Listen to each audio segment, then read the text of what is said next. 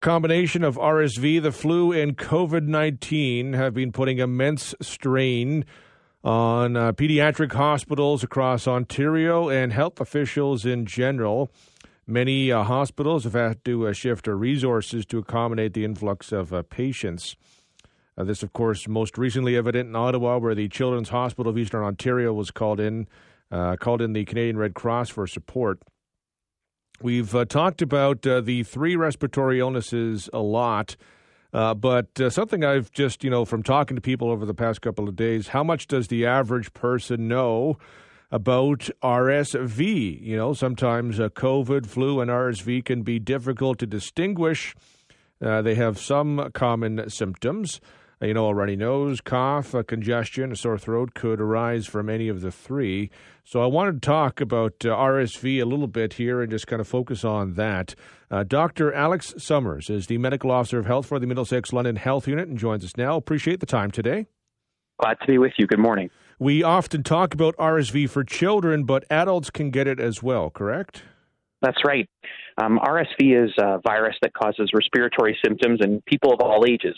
And it tends to cause most severe symptoms in the very young, so kids under the age of two, and those who are older. Um, but adults can certainly get it too. What are the signs, signs and symptoms uh, for adults? Is it the same for everyone, or? The signs and symptoms of RSV are very similar to other respiratory viruses and can mimic even things like COVID or the flu. Um, often people will have a cough or a runny nose, maybe a sore throat, fever, and chills those symptoms probably sound familiar to many because they're pretty much the symptoms you get with your common cold or even worse respiratory illness. How can people, you know, distinguish between the three? Often you can't. And I think it's important for people to know that we don't necessarily need to distinguish between the three. When we get a respiratory illness, the most important thing that we need to do is take care of ourselves and get some rest. And for most people, particularly if you're otherwise healthy, whether or not you've got COVID or influenza or RSV or any of the other common cold viruses. It's all about making sure you stay hydrated, managing your symptoms uh, by resting, and potentially speaking to your physicians if your symptoms get worse.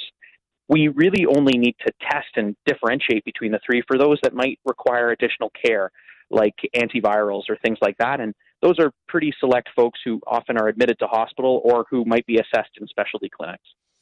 How easy or difficult can it be to track RSV, I guess, in particular in adults? I mean, to that point, what you just said probably wouldn't happen unless you have to go to hospital. Yeah, so RSV is a bit of a challenging virus for us to track um, because we don't test for it routinely. Um, individuals who are admitted to a hospital, or potentially if there's an outbreak of respiratory illness in a long term care home, as an example, uh, those folks may get tested, and, and we use that as a measure of activity in the community. So we certainly know at a provincial level that RSV rates are up because more people being admitted to hospital are testing positive for RSV. So there are ways to measure it, but it's really challenging to give a really specific answer about how much RSV is in the community at any given time. Are you uh, getting a lot of people uh, contacting the health unit asking about uh, the flu, RSV, or COVID in particular, or is it kind of like a combination of the three? most folks are asking us about what we're all kind of experiencing in the community right now.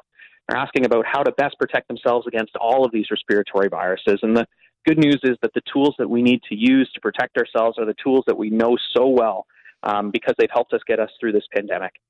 It's critical that you get yourself up to date with your vaccines. There's not a vaccine for RSV, but there is one for COVID and there is one for flu.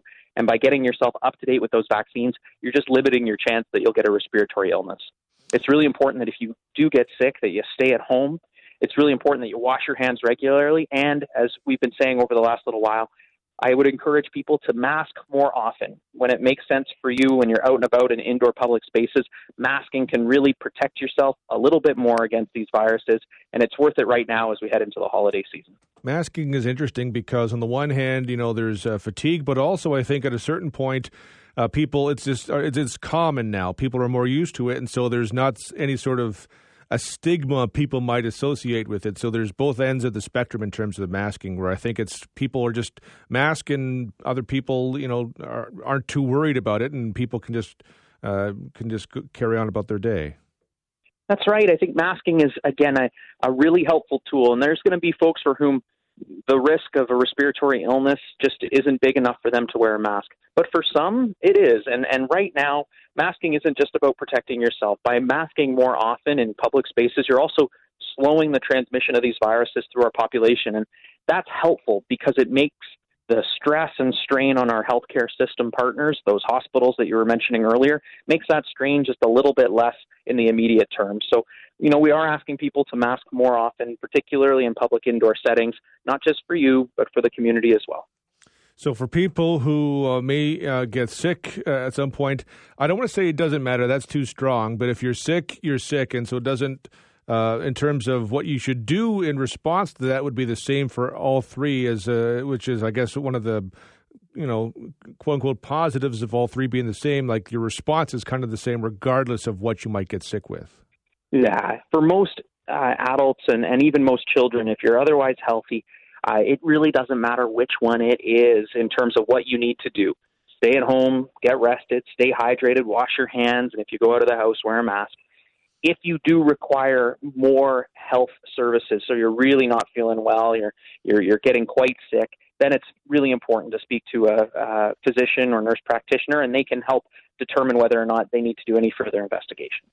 And some of those, uh, you know, uh, things we've been doing, as you mentioned earlier, are good uh, uh to keep in mind for the holidays as we all gather together. And you're going to have uh, young kids and elderly people and everyone mixing together, uh, potentially in some in some circumstances.